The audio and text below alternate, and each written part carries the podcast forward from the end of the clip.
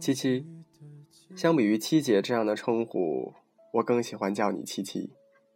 本想今天这样一期节目走逗逼和深情双路线，但是后来我觉得太过精分，还是走深情这一款吧。毕竟我是一个感性而专情的男子。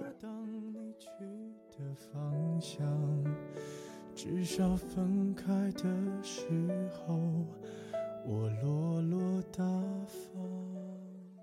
时间太快，转眼之间，我和你相识已两年有余。我记得你坐在我后桌时候的模样，我也记得我为你喷发胶、整理发型的模样，我还记得你认真点钞时候的模样。你借给我的那瓶开塞露，依然放在我的案头。从一开始，你的样子就是我一直认为的一个学习法语的女孩子应该具备的形象：贤惠、端庄、大方、得体、优雅。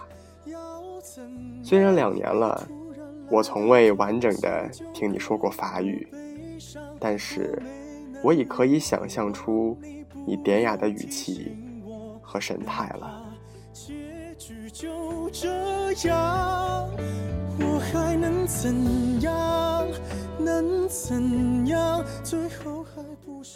七七，你还记得我们一起看过的电影和话剧吗？你还记得我们看过的孟京辉的话剧吗？你还记得？电影资料馆的那一场疯狂约会美丽都吗？你还记得一四年九月二十四日的话剧《公民》吗？还有十月五日给阿迪庆生时见面的样子呢？还有一五年四月十日我们在无锡培训期间看的《皇家特工》呢？七月十九日我们一起看的《大圣归来》呢？还记得十月二十日，我失恋后吃的汤城小厨呢？还记得十一月十二日看的话剧《龙须沟》吗？还有还有，十二月三十一日，我们和阿林一起看完话剧《戏台》，一起去跨年呢。今年四月十五日，我们一起又去了资料馆看了《银翼杀手》，四月十七日看了《异形》。这些，琪琪，你都记得吗？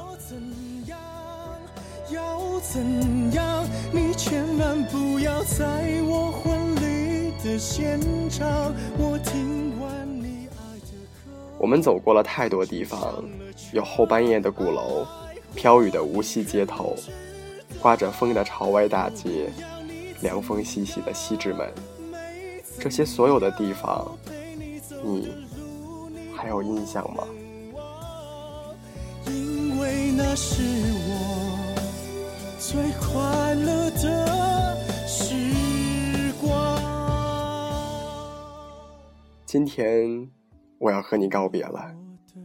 昨晚有太多话想跟你说，但是最后我选择了用尽所有力气，把你的模样深深的铭记在我的脑海里。放心吧，你的模样我已经记得很清楚了。有些话我没说，你也没说，但是我懂，你也懂。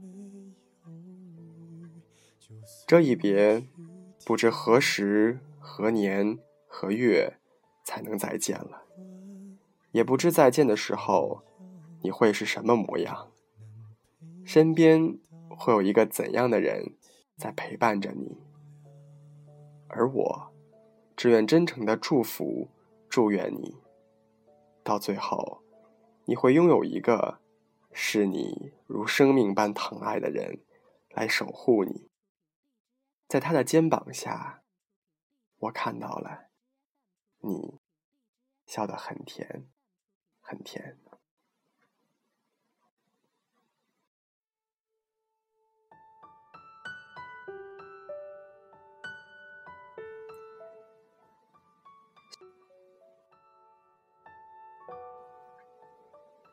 小王子说：“我要离开你了。”玫瑰说：“不要难过，我的小王子。”小王子说：“我不难过，因为你陪我经历了我生命中最美好的时光。”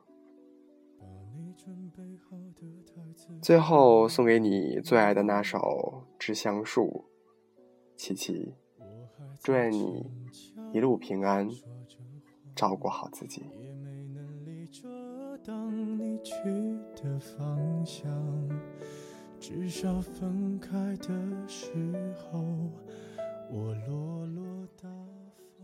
我如果爱你，绝不像攀援的凌霄花，借你的高枝炫耀自己。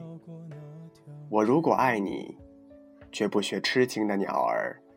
为绿荫重复单调的歌曲，也不止向泉源常年送来清凉的慰藉，也不止向险峰增加你的高度，衬托你的威仪，甚至日光，甚至春雨，不，这些都还不够。我必须是你近旁的。一株木棉，作为树的形象，和你站在一起，根紧握在地下，叶相融在云里。每一阵风过，我们都互相质疑，但没有人听懂我们的言语。你有你的铜枝铁干，像刀，像剑。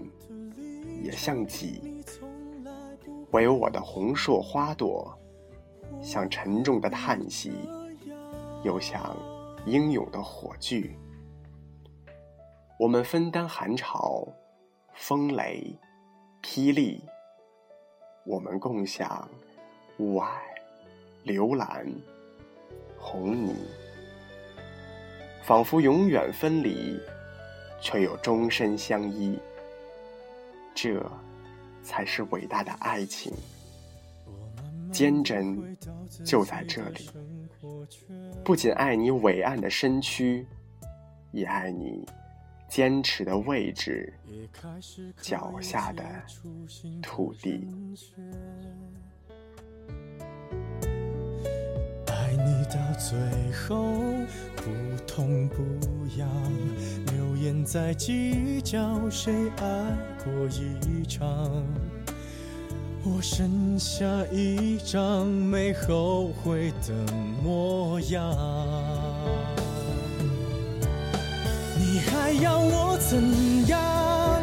要怎样？你千万不要在我婚礼的现场。我听完你爱的歌，就上了车。爱